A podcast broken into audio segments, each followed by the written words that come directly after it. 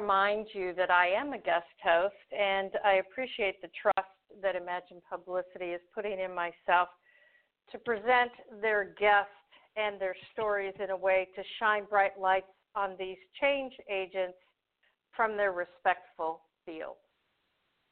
It is easier to build a strong children than to repair broken men. Frederick Douglass. A quote you'll find on a website called Human Rights for Kids, synonym HRFK. We're with the CEO and founder today, James Dold. He is a lawyer from graduating from the University of Maryland and he worked in founding this organization in May of 2017. He has an interesting story, but kind of sad story. We've heard him before, but each one and each story is so important. And I believe this is the kind of person that takes his story and makes it into miracles. He grew up in the inner cities of Las Vegas and he went through a lot of things that we have here and unfortunately have come to numb to to a bit uh, unfortunately sexual abuse physical abuse mental abuse from not only himself but his cousins his siblings and it's a story that we all know drugs alcohol things that affect parents that aren't quite capable of doing the kind of job that we all envision in our minds of good, being good parents. So I ended up getting with an organization that he thought would make him a better person. You can read his story. It's about the Boy Scouts, but as a story we've heard before, he was friended by some parents that took him in and he lured him away from his original parents into their home. And little did he know that it might have been and was as sick as what he had left behind. They started grooming him and forcing him into sexual abuse and what I he calls on his website domestic servitude, i.e., child trafficking. It's a sad story, but the incredible thing about it is that James Dold, CEO and founder of this organization, has been able to turn around and be a catalyst for change in so many areas.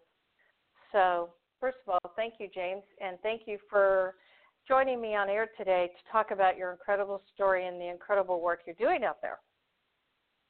Absolutely. Thank you so much, Jillian. It's our pleasure to be with you, and we're excited to share with your guests, you know, these important issues. I really liked your um, quote that I found on your website from Frederick Douglass, and I want to add it. It's a broader thing other than just men, it's young women too. When I was reading over your information that you sent over, I always like to hear guests and what their point of view is because I want to make sure that we get everything that needs to be said that, that's important to your story. I found something fascinating in the points you sent over, James, in that people are believing that sex, sex trafficking and all of that that's going on just kind of came out of thin air, but you really had a logical progression backwards of the genesis of where this all started from laws that were enacted in 1980s and the early 90s. Can you go ahead and describe to us a little bit of where you think this whole organizational thing started? Yeah, absolutely. So, you know, the genesis really for the uh, modern day uh, movement to end human trafficking and modern day slavery uh, started as a result of a Supreme Court decision that had come down in 1988. And prior uh, to that decision coming down, uh, the U.S. Uh, Justice Department had actually prosecuted a lot of what we would consider to be modern day human trafficking cases under existing involuntary servitude and peonage type statutes. Now, what had happened over the years is that there there was basically a, a jurisdictional split across the country, and the courts of appeals had interpreted language in the statutes differently. Uh, basically, the, the big question for the Supreme Court in the 1988 case was whether or not the involuntary servitude statute was broad enough uh, to cover special classifications of victims, including immigrants or, or children, or to take into account uh, more subtle forms of coercion and manipulation, such as psychological abuse or psychological manipulation.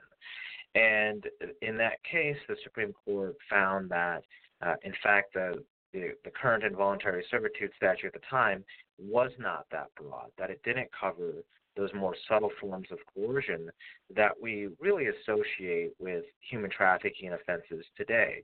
Um, and in particular, you know, especially when we're talking about children, and I think this is a common misconception that a lot of people have, uh, when we're talking about children, oftentimes what we're talking about are are kids who have been groomed just like any other you know child sex sexual predator you know they target kids uh, because they you know they low income or they have low self esteem or for a whole host of other uh, reasons that make kids vulnerable, including just you know what it's like to be a teenager or go through you know a traumatic event, right? So even something like a you know parents getting separated or divorced can be traumatizing for kids, and that can make them susceptible uh, to an older adult uh, kind of moving in and taking advantage of that and building up the trust. And what that process really looks like is an adult uh, gaining the trust of a child by essentially pretending to be their friend or sort of like a cool adult that they know, and then violating that trust uh, by engaging in, in sexual abuse or physical abuse or, or sort of harm, right? So there's this cycle of violence that happens oftentimes with kids. And what'll happen is through that process, the child will develop what's known as a traumatic bond. And these traumatic bonds, they're similar to what we see in exploitative cults. Uh, they've been commonly referred to in popular culture as, as Stockholm Syndrome. Back in the day, they used to refer to it when we were talking about domestic violence as battered women syndrome, sort of the same sorts of cycles of violence that sort of create these unhealthy bonds that uh, where essentially the child feels this dysfunctional attachment uh, to the person who's abused them, almost this sense of misplaced loyalty, if you will. And it's a result of that that the child is really willing to do anything that the person asks of them. And that's certainly was the case uh, in my situation and so many other kids around the country who get exploited in this way. It's really a result of this traumatic bonding dynamic that, that happens. And so, you know, when we looked at the 1988 Supreme Court case and sort of the ruling that sort of did away with how some jurisdictions were able to use the law to go after those situations, there was a need for Congress to step in and passed the Trafficking Victims Protection Act in 2000 and the subsequent amendments that strengthened those protections in, in the subsequent years, including in uh, 2008 and 2013, um, to make sure that the statutes were broad enough to make sure that these more subtle forms of coercion uh, were captured by the law so that prosecutors and law enforcement have all the tools at their disposal uh, to protect vulnerable children who are subject to this type of psychological manipulation. So in 1990, let's let I just want to back up one more step and say in, in the 1990s they passed a law that made it easier then for the children to be prosecuted and taken into adult criminal justice system and try them as adults. So this kind of started the catalyst down the road of these children that you're talking about that were coerced into these kind of situations. They were brought into the adult criminal system, tried, and then housed in adult uh, facilities for adult offenses. And you're saying that that laid the groundwork for this group almost let's say generational i suppose mm. the, of these young kids that were incarcerated early and now are coming out but yet in the system itself they started uh, going through what's called adverse childhood experiences so you're suggesting that that was a part of why all this sex trafficking is coming to light now Well, I think that you know, sort of, sort of look at the issue sort of separately. Um, so with sex trafficking, I think that there was this dynamic, particularly of child sex trafficking, where girls who were being exploited were not seen as victims, right? They were seen as criminals. They were seen as people who were complicit and wanted to engage in this behavior. And it was part of the dehumanization of particularly, you know, particularly of kids of color at this time, um, and and girls in particular, where you know there's sort of this patriarchal archical dynamic of, you know, there are these girls they're being abused and exploited, but you know because they're engaged in what people were thinking was uh, willing behavior, they're labeled a certain way, they're treated a certain way, and their status as children is completely discarded. So, so we're dealing with that, you know, in the sex trafficking context, at the same time that we're also dealing with, uh, you know, this this coming of age of what was termed at the time, uh, you know, juvenile super predators. This idea that there were kids who were more violent and less remorseful than ever before. They were characterized as godless, jobless, and fatherless and states were really encouraged to pass laws making it easier to transfer and try them in the adult criminal justice system without taking into account or without really thinking about the root causes of why a child would commit a delinquent act or how a child would engage in certain types of behavior. It was sort of almost assumed that we had these children who were just bad kids and they were doing this on their own free of their own free volition.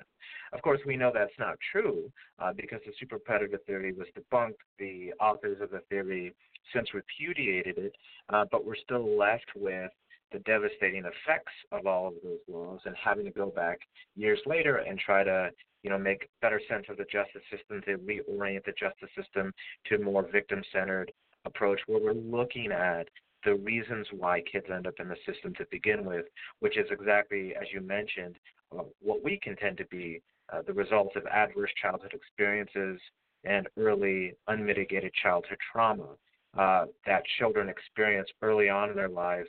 And when it's not addressed, it just continues to become a snowball effect.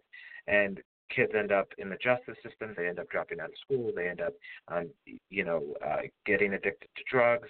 They end up with all of these different negative life outcomes as a result of all of this early childhood trauma that they experienced. And our response in the 80s and 90s was just to look at these kids as bad kids, to throw them away. Um, and it's how you also end up with, you know, these very tragic cases like that of uh, Sara Kruzan, or, or more, more recently, people are familiar with Cyntoia Brown's case, but they're very similar in the sense that they were two child sex trafficking victims who um, committed acts of violence against the men who had been abusing them, um, and then were basically thrown away by the system, sentenced to die in prison, because again, there was this mindset that these are just bad children and their backgrounds, everything that had happened to them up until that point was never considered by the justice system. And that's where, you know, we have a real problem uh, because what happened to these girls in particular uh, can be described only as a human rights abuse.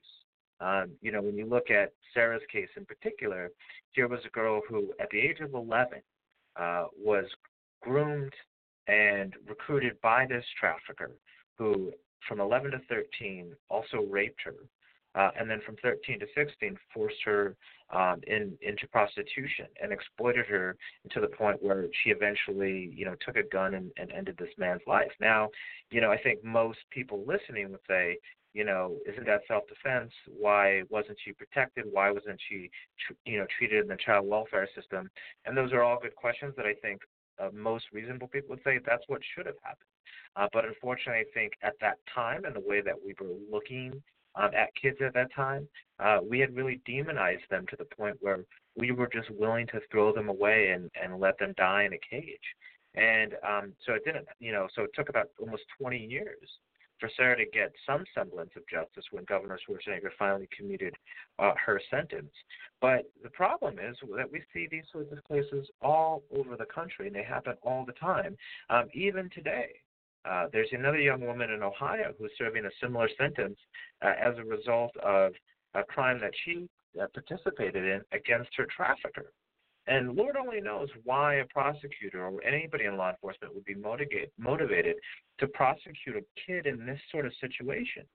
Uh, we've got to look at these kids as victims, and it, it calls into account the need to do a holistic examination of a child's background and their experiences and why they've ended up in the justice system to begin with uh, before we start meting out these very harsh, overly punitive sentences that were really designed for adults and not children. When I do some math here, so we're talking about the late 90s, 1990s is what we're talking about, this law situation that brought these young kids from 11 to 13, like you're talking about, into the adult system and probably are coming out now and they should be between the ages of 19 and 20 and you're saying that they came out with from the juvenile system of incarceration incarceration and the adult let out they have this adverse childhood experiences. 90% of the children have at least two of them and so now they're out on the streets at 19 and 20 james what are they doing so are you saying that this is just the next cycle of the 11 and 13 year old kids, girls and boys, when it's a repercussion effect of what we started back then. In fast forward, are 19 and 20 now, where are we at with these laws, and what are these kids that you're talking about? Basically, throwaway kids, right? These are the kids you see out on the street that are doing what they learned because they didn't learn anything in the within the system and treated like criminals. Have we made any strides at undoing this illogical path we've been going down, or are we still in the same kind of punitive uh, position of doing the same thing to children now? Yeah, that's a great question. So, you know, it, I, I should say that you know I think for the lucky kids, I mean it's it's it's striking to say lucky. Um, kids that are lucky who who end up in this situation, you know, they're coming out at 18 and 19 if they're lucky. You know, we see okay. some kids as young as 13 who've been sentenced to to life without parole uh, in this country. Um, and oh, you know, they're you know, so we we are talking about some extreme sentences. You know, there was a recent report that highlighted that for kids under the age of 18, there's you know at least at least uh, 10,000 that are serving either life or de facto life sentences across the country, um, and that doesn't even begin to take into account uh, kids who are receiving uh, sort of terms of years sentences that range, you know, anywhere between 20, 30, 40, 50, 60, 70 year sentences, right? So we uh, are still struggling to even identify, you know, how many children have been incarcerated across the country with these extreme types of sentences or who've received the same sorts of mandatory minimum sentences uh, that adults have in the system. And what we know is from the studies that have been done, there are at least 76,000 children every single year where their cases start or are prosecuted in the adult criminal justice system. Um, and so, you know, so on the on the on the front end, I just want to say that you know, if kids are lucky, you know, they're they're coming out at 18 or 19. But oftentimes, what we see is some people coming out and they're in their mid 30s, mid 40s, mid 50s. Um, there was a recent juvenile lifer who was just released who was in his 70s. Um, and those people spent their entire lives in prison. And so, you know, that and that really requires us as a country, I think, to ask the the question, you know, what are we doing to our children? How are we focusing on on treatment and rehabilitation and treating kids differently from adults? And so, you know, that's that's the first thing that I'd say. I will say that in recent years, uh, thanks to the advocacy efforts of a sister organization of ours, um, the Campaign for the Fair Sentencing of Youth, that there have been significant strides made in the elimination of life without parole sentences for kids. And over the past five or six years or so, uh, that organization has been able to uh, eliminate uh, life and de facto life sentences in a broad bipartisan uh, coalition of states, including states that many people are always shocked to learn about, states like Texas or Arkansas, uh, West Virginia, Utah, South Dakota, North Dakota, and then states on the more liberal side like Vermont, Massachusetts, and Connecticut. So it's really proven to be a, a pretty strong bipartisan issue where state lawmakers in both parties have begun to stand up and say life without parole or these extreme de facto life sentences are too extreme for children, no matter what the circumstance. And we need to at least check in on kids to see who they've become, see who they've developed into before we're making the decision to never release them again. Um, and so, you know, and then there's other states too that are beginning to experiment with or have been experimenting with what we would think, what we think to be the, the best modality, which is a treatment modality. So there's um, something called the Mendota Treatment Center in Madison, Wisconsin. It's run by a really That's brilliant. Right. Um, yeah, where is that where you're going? Okay, yeah. So, uh, so you know so, what? You know, that's, and that, that's that's actually where I was at on radio up there in Madison, Chicago, Lake Geneva area. So I know Mendota, and they have done incredible work. I know that place. That's right. That's right. Um, Greg Van Mm-hmm. Rybroek, who really sort of was the you know initial founder and has run that institution incredibly well, has established you know an international reputation for being able to treat the most difficult uh, kids in the most difficult of circumstances, and those could include kids who've committed very violent offenses, um, and have been able to you know treat them to the point where they have a zero percent recidivism rate for kids who go through their program for violent offenses, and they've been opened since the 1990s. And what that tells us wow. is that these these treatment, that you know, these cognitive behavioral treatment that Greg and his team do at Mendota, and the group therapy, and the the way that they structured the system for these kids works. And so the question that we really have to ask ourselves as a country, I think, is, you know, who do we want to be? Do we want to be a country that looks at troubled youth and say, you know what, there's been a failure, there's been a breakdown in the system because we know that o- almost all of these kids have experienced this early childhood trauma where they've been physically and sexually abused and suffered in you know unimaginable harm do we want to be a society that you know creates a system and treatment modalities to treat these kids so that they have the best chance of coming out and living, you know, good, stable life? Um, or do we want to be a country that throws these children away and condemns them to die in, in prison? And that is the great moral issue of our time, particularly in the criminal justice system. Not enough attention has been paid uh, to the most vulnerable casualties of mass incarceration in America, and that's the treatment of our children. And you know, as these conversations continue to unfold nationally, we really have to focus on how is the system treating our children, our most vulnerable people who've been ex- abused and harmed in such a way that they are now in the justice system, and what can we do uh, to provide them the treatment that they never received when they should have received it and give them the best chance to become productive, law abiding citizens. Well said. One of the things I believe in is that everybody has a calling. Everybody is put on this earth for a particular reason of helping other people unconditionally and through love and connection.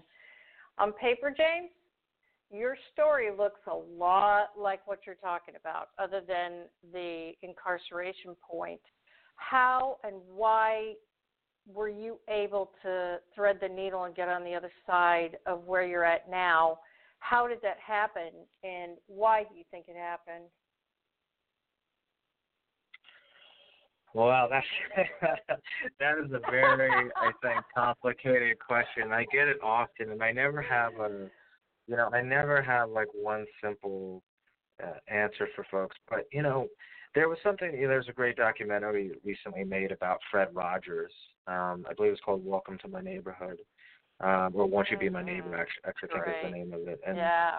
one of the yeah. things that Fred Rogers talked about is that you know he believed that you know all of the social ills could be traced back to love or the lack of it that children receive right? Which is a very powerful sentiment, and it's one of the reasons that we have the motto at Human Rights for Kids the way that we do, that every because every child deserves hope and love. And if we start the conversation there, uh, we believe that if we give children those two indispensable things that we as human beings need, and they're also it's also a biblical reference, right? Hope, charity, and love. The greatest of these is love. And if we start there and we provide that to our children, then we're going to be a much better society in the long run. And I think for me, looking at, you know, to your question, what was it that allowed me to overcome the circumstances that I did? I think it all goes down to love. And it's it's different forms of love and love from different people. It was love from coaches and teachers and and you know, people who just showed an interest in me in in a way that I hadn't been shown it, people who believed in me and taught me that I could be more than everything else that was happening around me. It was people, you know, it was my wrestling coaches who taught me the value of hard work and dedication. That if you just sort of, you know, you can overcome anything, you know, if you just are willing to work hard enough. And that was a lesson that I learned at a time where I was coming out of a very dark period. I was, you know, trying, you know, at that point I was, um, I was 15, 16 years old, and you know, it was winding down right before the the period where I was able to cut off complete contact with uh the person who was abusing me and abusing and exploiting me. And you know i still had this traumatic bond. And you know when you're a kid and you have a traumatic bond like this uh, it's tough to to break that that, that feeling because you feel like you love the person. You feel like they love you and uh, you're willing to do anything for them. And so it really takes a lot of time to get over that. And one of the things that helped me, I think, was being able to divert, to divert my energy and my focus um, into something that was more positive and constructive. And I found that in high school sports and football and in wrestling, and and it was in those coaches who I think probably sensed that there was something, you, you know. Uh, going on with me, uh, and you know, took a vested interest in, in you know, helping me through that, even though they didn't know anything about what it was, right? Um, and so you, you you look at the love of strangers like that, you know, wanting to just take care of kids and and mentor kids and and give them the best chance to succeed. You know, um, you know, my father, uh, uh, who who raised me, you know, although up until that time I think we had a sort of a, a, a tough, strained relationship. After I moved back in um, with my parents, um, he was very very active in in my life. You know would go to my football games and he would go to my wrestling matches and you know those sorts of things. And so even though i still had a lot of anger towards him and i think it was very difficult um especially that first year or so as i transitioned and moved back in with my family you know slowly that began to recede and i think you know love carried the day you know? And it's something that i i, I think about often. He passed away um, back in 2013. But um, you know, I think it was that that unyielding, uh, unconditional love, even in the face of very difficult and trying circumstances of a teenager who had a lot of anger and was very resentful because of everything that had happened to him. You know, uh, kind of staying the course and just showing that you know, uh, you know, I'm going to be here no matter what, and I'm going to love you no matter what. And I think it was the combination of that, you know, my coaches that you know, really just kind of you know, pulled me back into a place where I was able to succeed. Well, and I think you were able to come full circle, which is pretty cool. I mean, you had the second chance with your father, and bless him for being able to surrender and come into that uh, common love between the two of you. And bless you for forgiving him. That that's a big deal. You know, forgiving at first, hope second. It's it's crazy, but more power to you that you could do that. So then let's fast forward. I looked at your uh, long list history of what you've been doing, and you've one of the things that struck me is that you've been in Washington D.C. for a very long time. That alone, Jim, is, should give you great street cred that you can stay in that. You've been involved as an intern and everything else for a very long time. So, of all people, you really know that system pretty well, it seems like. And so, this must have been the auspices of you starting the Human Rights for Kids organization. Let's tap on that a little bit and tell me, get into the nitty and gritty of what you do for that and what you're going forward, your goals are. Absolutely. So, you know, I think it was really, you know, part of it was my my personal history and and you know having experienced what I what I did as a child, but also watching my siblings and the struggles that they went through as a result of similar dynamics, as well as the work that I did, you know, coming out of law school, which was, you know, sort of it was focused in sort of twofold. One was uh, doing anti-human trafficking work at, at another organization here in Washington D.C. called Polaris Project, um, which is where I first learned about uh, Sara Kruzan's case. Um, but this was almost 10 years ago now, and um, really pushed our organization to get involved on in her case uh, to urge Governor Schwarzenegger to commute her sentence. And you know, I think for me, after having read through her case file, uh, it just became apparent that it was something that really needed to to happen um, in order for justice to, to to be done in any semblance of, of, of the word. And so, you know, after that happened in 2010, I continued to work at Polaris uh, up until 2013, where you know I traveled across the country, um, working with law enforcement and prosecutors on uh, passing these laws to protect you know vulnerable children, men and women uh, from human trafficking, and that also included you know, changing the way that the juvenile and child welfare systems treated children. Um, because for a long time, and this is still the case in some jurisdictions, uh, uh, children were being prosecuted, arrested, and prosecuted uh, for prostitution related offenses. Now, uh, this again is another conflict in the law because under the law, you know, any child uh, who's been exploited in in commercial sex is a victim of trafficking. They are a victim of trafficking. Uh, they're also a victim of, of statutory rape, at the very least, or rape um, in the case of many of these kids, right? Um, and yet they were being criminalized, and it was the, it was them who were being looked at as you know somehow these bad kids, and so there needed to be this complete policy shift to say like, no, no, no, you know, there is no such thing as a child prostitute. You know, any child in this situation is a victim. Full stop uh, no exceptions, no matter what the circumstance. And so that was, you know, I think one of the that really that in conjunction with Sara's case is really what I think opened my eyes to these other injustices in the juvenile and criminal justice system that children were facing, um, and how we were just so quick uh, to discard our children and throw them to the mercy of a system that really wasn't designed for them you know and and in some states too what that meant is like even in new york you know there was because they they used to have a law where it was if you were 16 years of age uh, you were prosecuted as an adult no matter what. And so what that meant is you had that the, you had these young girls who were victims of of sex trafficking who were being prosecuted for an offense that was being perpetrated against them uh, which makes absolutely no sense and is again another example of one of these horrific injustices in the system that needed to be rectified. So these were some of the other laws that I was working on while I was at Polaris, and you know then I transitioned into uh, the campaign for the fair sentencing of youth because upon learning about Sara's story um, and the fact that there were children who you know, that while they're not as sympathetic in terms of the facts of Sara's case, are, although there are some who very much are, the one common theme again was that so many of these kids had uh, suffered um, these early childhood traumas and had been abused and really kind of you know you look at the the fact pattern of their life what led up to the crime that they committed and oftentimes they were very serious crimes. These are you know violent offenses and the like.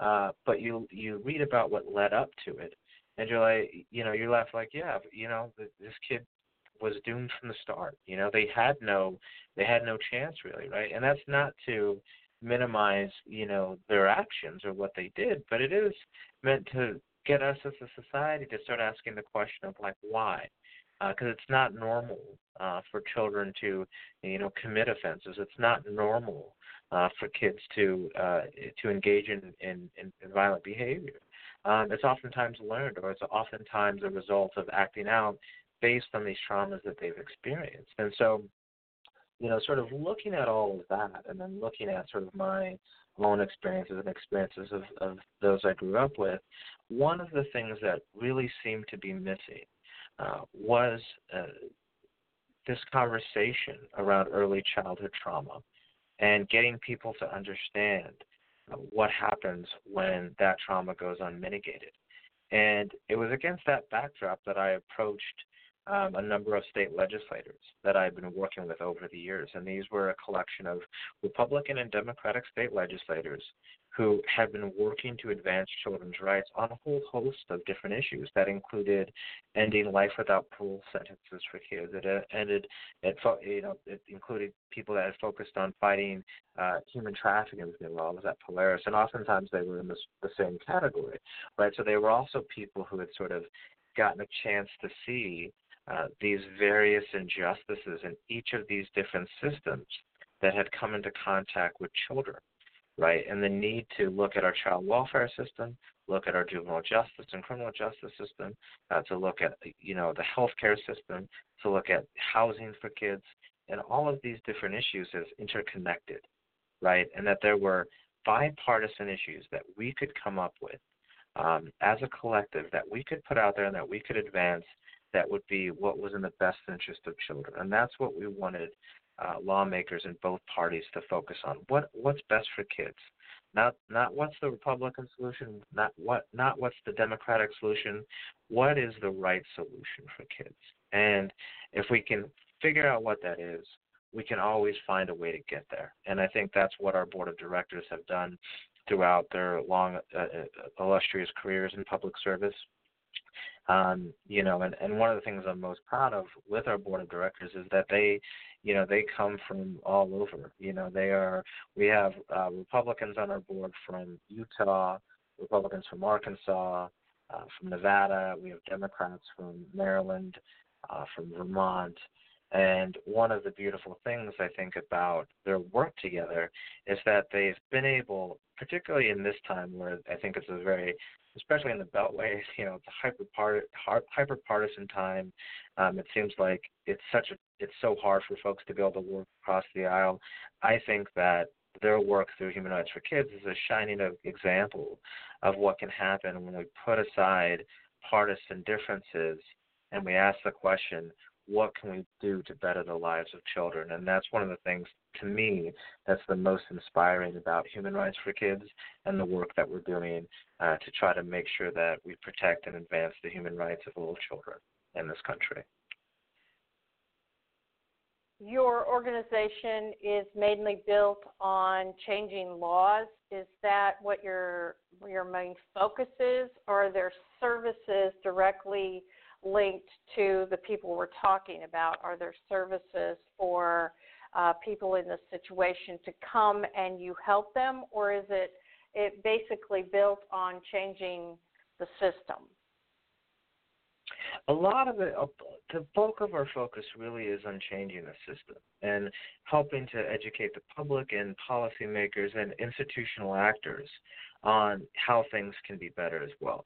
You know, sometimes what we see is it's it's not necessarily that you know there's all you know always an animus or bad feelings that, that that people have and why unjust policies exist. Sometimes they just don't realize it or they just don't know, or they don't understand how things could be different so that we could come up with more just outcomes.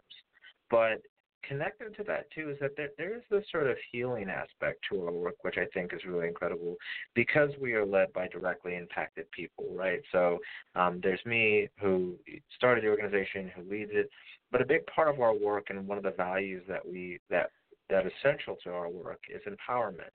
And what that means for us is working with people from directly impacted communities, children who have suffered human rights abuses um, to, in their childhood, and being able to to elevate their voices in these national conversations around these issues. So, a great example of that is is our work with Sara Kruzan and uh, the initiative around Sara's Law. And one of the things that's been so incredible about that work is uh, the healing aspect that it's had for for Sara.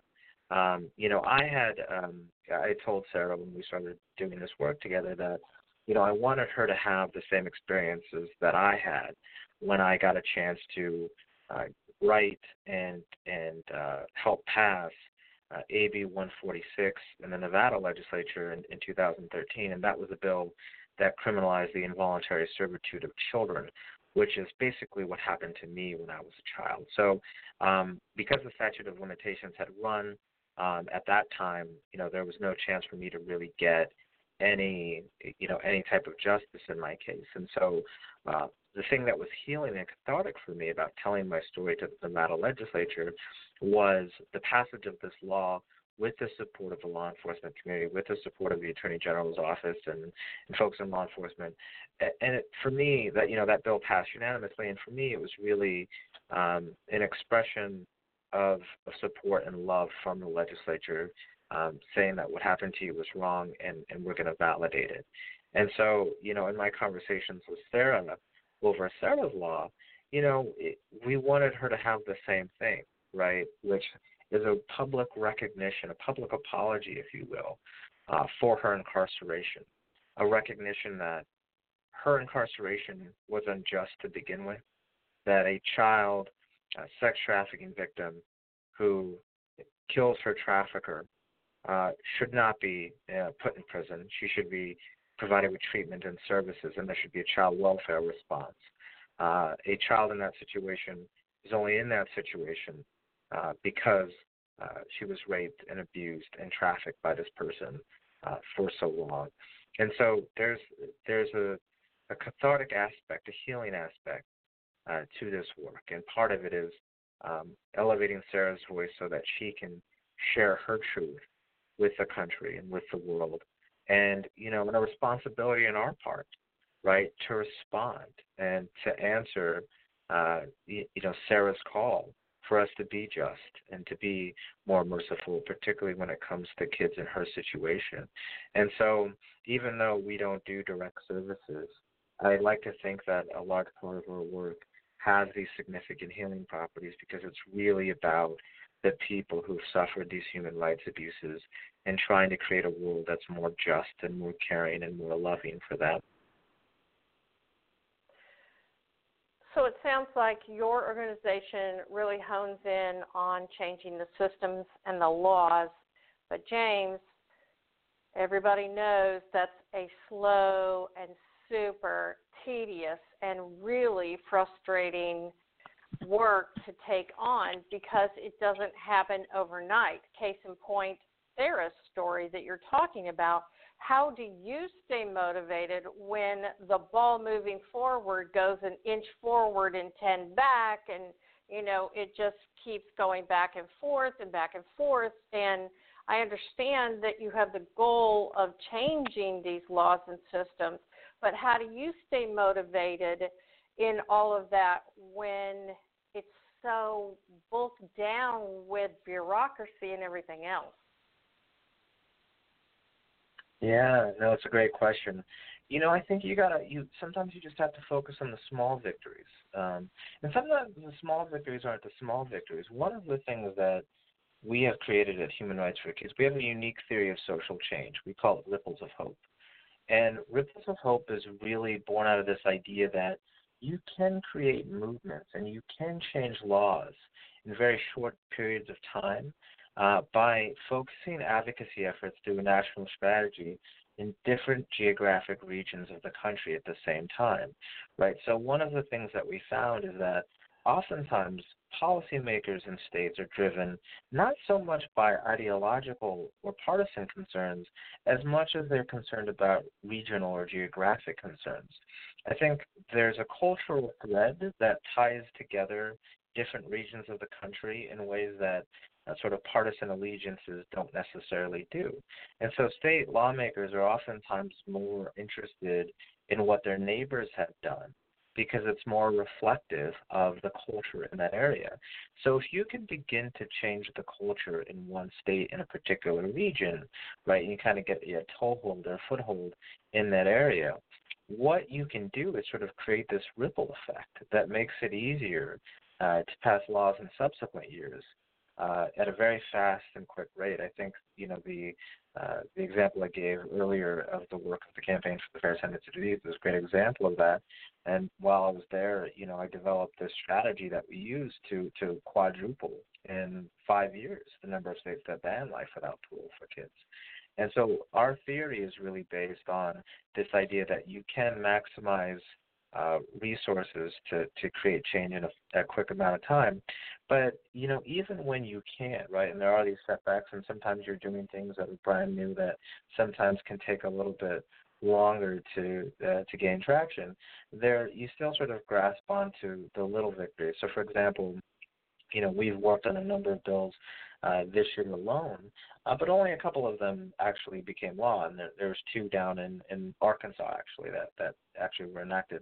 One was a bill to um, require teachers and educators and, and administrators in schools to be trained on prevention of human trafficking, right? So it was an effort to try to make sure that we were protecting on the front end uh, kids in the first instance, so that teachers were better equipped to identify uh, trafficking situations, and that even students themselves were able better able to notice the telltale signs or sort of be better aware of, of somebody who might be trying to exploit them, right? So that that's a bill that went into effect this year.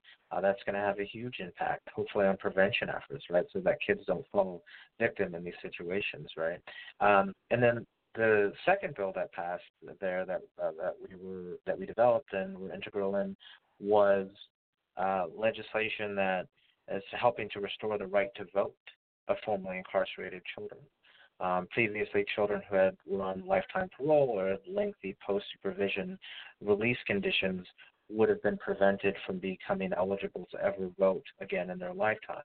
Uh, but now, thanks to uh, legislation we worked on down there, uh, we are able to uh, undo that policy and give people uh, hope that they can be discharged from lifetime parole and that they can have their voting rights restored if they were a child at the time that they committed uh, their offense. And so, and and the people impacted by that, right? Um, that new policy, we're extremely happy. You know, we got to see some of them get interviewed on the local news channel, and that joy, that happiness, that impact, knowing that what you're doing is tangibly making a difference in people's lives and that their lives are going to be enriched and that communities are going to be enriched as a, as a, as a result of that um, you know, there's that's what keeps you going. It's sort of the hope and the love, right? It's the love you spread from the work that you do and the hope that your work hopefully gives to other people that things will get better and that their lives that their lives matter and that they'll continue to make manifest the the glory of God that is in all of us, you know? Amen to that. That's a great story. I like that uh, simple but yet poignant change, meaning that we get to vote. I think one thing happens to the morale of a human being is if they feel insignificant and that they don't have, they're no longer a placeholder in the world energetically, or even just their life matters at some point. The idea of having a vote, I never thought about it that way, James, but that makes a lot of sense that you could do that simple, albeit probably very tedious work on your part to get a person to feel important again. Isn't that funny? You can't get people to vote that have the right to, but yet the ones that don't have the right to want to. Isn't that a little upside down? I think. So what I'm hearing you say is that uh, your organization has to stay fluid like it, it sounds like because the the laws that are coming up only come up because of the situation becomes so out of control and you know unmanageable that the laws are coming around because of its severity of our psyche on these children and people involved 1920 our next generation of kids so I think that sounds uh, reasonable. And the challenge is once you get the law up there, you know, there's always loopholes and people always try to figure it out. But it sounds like your group, especially with the people and the bipartisan, have a good handle on what needs to be done moving forward. Yeah, that's right. You know, I, I like to think of us as uh, you know, one of the premier organizations on human rights for kids in this country, in part because, in large part, because of our board of directors and their incredible leadership. Because, you know, we generate, you know, policy research and these ideas, and we're doing this research into all of the problems that currently exist in our justice system and our legal system, and the, these gaps, right, that you know went previously unreported or unidentified, um, and nobody had really sort of come up with a solution uh, for how to address it. So, for example, it, with Sara's law, right? The the issue was, in Sara's case, was that you know um, when you look at traditional self-defense laws, for example, uh, the reason it didn't apply to Sara is because there usually has to be uh, the person has to prove that they were in imminent harm. In other words, that they felt in that exact moment that their life, you know, was going to end or that they were going to be harmed. And so, you know, in cases like Sara, where you know that's not the case, right? They can't prove that element because you know maybe they planned out, you know, like in Sara's case, she planned out uh, to to kill her abuser, right? But it doesn't take away from the the, the fact that Sara was still a child and she was a child victim, and so we needed to expand the law uh, to account for that. And so we identified that gap and we said, there's a way we can do this, right, where uh, we make sure that kids in Sara situations don't receive life without parole sentences, and this is how policymakers can do it right? So it's sort of looking at these human rights violations that are happening, these gaps in the law, identifying it, and then developing policy solutions that can be enacted by policymakers to make sure that these unjust situations don't occur. The same thing, you know, with the law that you just mentioned in Arkansas was the same sort of dynamic. We had a difficult time in Arkansas because the Arkansas state constitution actually uh, says that in order for somebody to be able to have their right to vote restored, they have to have uh, completed their parole term, right? So, but if you, you know, had a life with parole when you get out, you have you have to spend the rest of your life on parole. You're not going to be able to vote in your lifetime. So, you know, we had to develop a mechanism whereby these kids could go back to the parole board, have their parole term discharged by the parole board after five years, and then have the right to vote uh, restored after that, right? So it's sort of looking at these issues in unique and novel ways that other uh, folks haven't been able to do before, and say we can solve that. We can come up with a solution, and here's a bipartisan way to do it, and and we're doing it on behalf of our kids right? And so that's the thing that I think really inspires me, gets me up every day, knowing that we have tremendous value add in the human rights space and the human rights community in the United States of America because there's no other organization like us. There's no other organization that has a bipartisan board of directors with people from as diverse places as we do uh, leading the march for change and making children's lives better all throughout the country. But I remind everyone I'm talking to James Dold. He is the CEO and founder of Human Rights for Kids, HRFK, humanrightsforkids.org.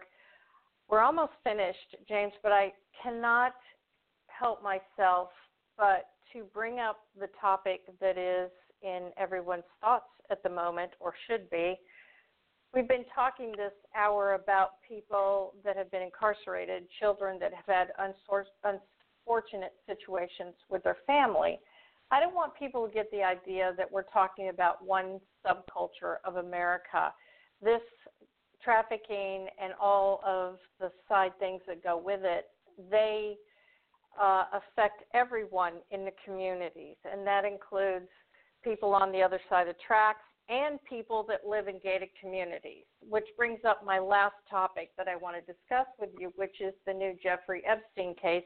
I know everybody's talking about it. I know it's it's uh, shocking at some level, but I bring it up because I want people to understand that sexual abuse and physical abuse and drugs and alcohol and every this dominated uh, psyche over kids and this ACE um, synonym goes across all borders.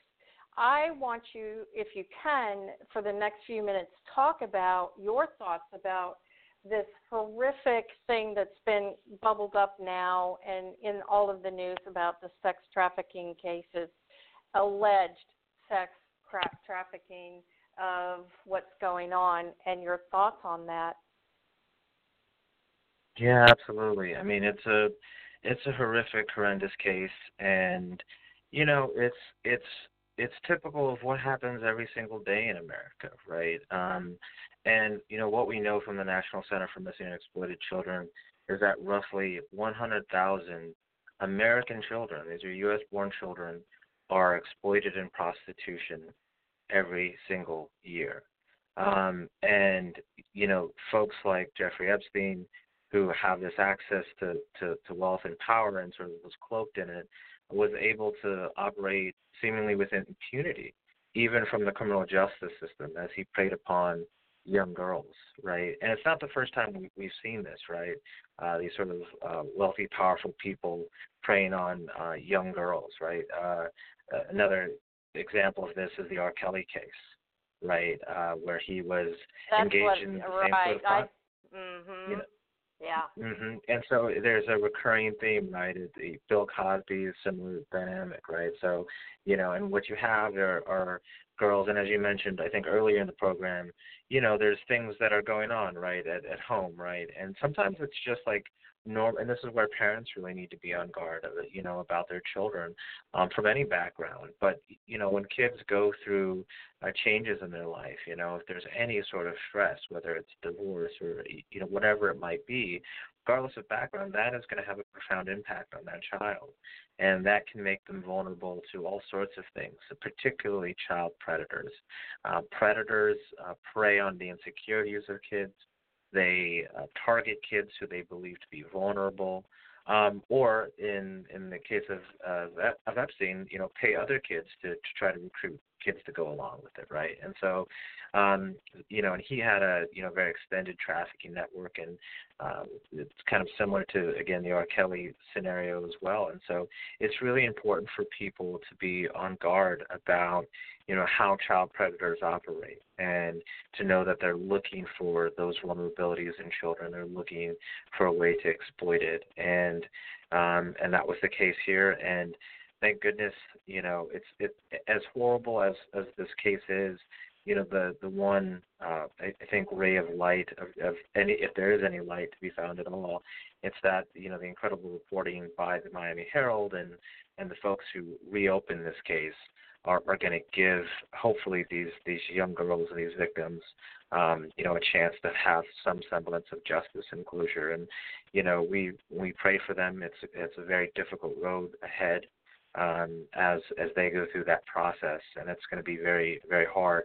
Uh, but you know we're it's it's good that they will have their day in court and their opportunity to share their story and to and to hold him accountable for the horrible crimes that he committed against them um, and the same thing in, in the R. Kelly case as well um, and I think that's what we need to are are uh, folks in the community to make sure that we're holding these child predators accountable and that we send the unmistakable message that no one is above the law. And if you're rich and powerful you know you're not going to uh, escape uh, criminal punishment for you know targeting children for grooming children for uh, trafficking children. That this is not going to be something that's going to be tolerated in our community. So um it's a yeah it's a horrific case. And you know it's it's unfortunate that he was able to operate with impunity for so long and that there are so many victims uh, in this case. But, um, you know, hopefully uh, justice will be done and uh, he won't be able to hurt another child again. Do you think there's going to be new laws that come out from that? I mean, what do you think the outcome is? an overall umbrella you know, other than prosecution for him and and uh, vindication for the victims, hopefully that they can go on with their life. Do you see any broader stroke of legislation coming out of that? I know it's kind of early to ask, but you're in the middle of it, so I thought you would know. Yeah, no, it's it's it's tough to know. Uh, you know, as as more information comes to light and we get a clearer picture of everything uh, that happened. Uh, I think certainly that'll be part of the conversation. I think that's it's an important part of every conversation in big cases like this break, which is, you know, what could be done to make sure this doesn't happen again, and also what additional tools might be necessary to make sure that it doesn't happen. Um, so it's it's always tough to know. Um, I know, you know, right now there there at least there's a criminal statutes that are in place there are also really great civil statutes that are available too. So one of the things that should be available to the victims um, in addition to uh, you know victims' crime compensation, they should also be able to bring a civil case uh, against uh, the offender in this case um, to recover uh, punitive damages as well for the harm that he's caused them.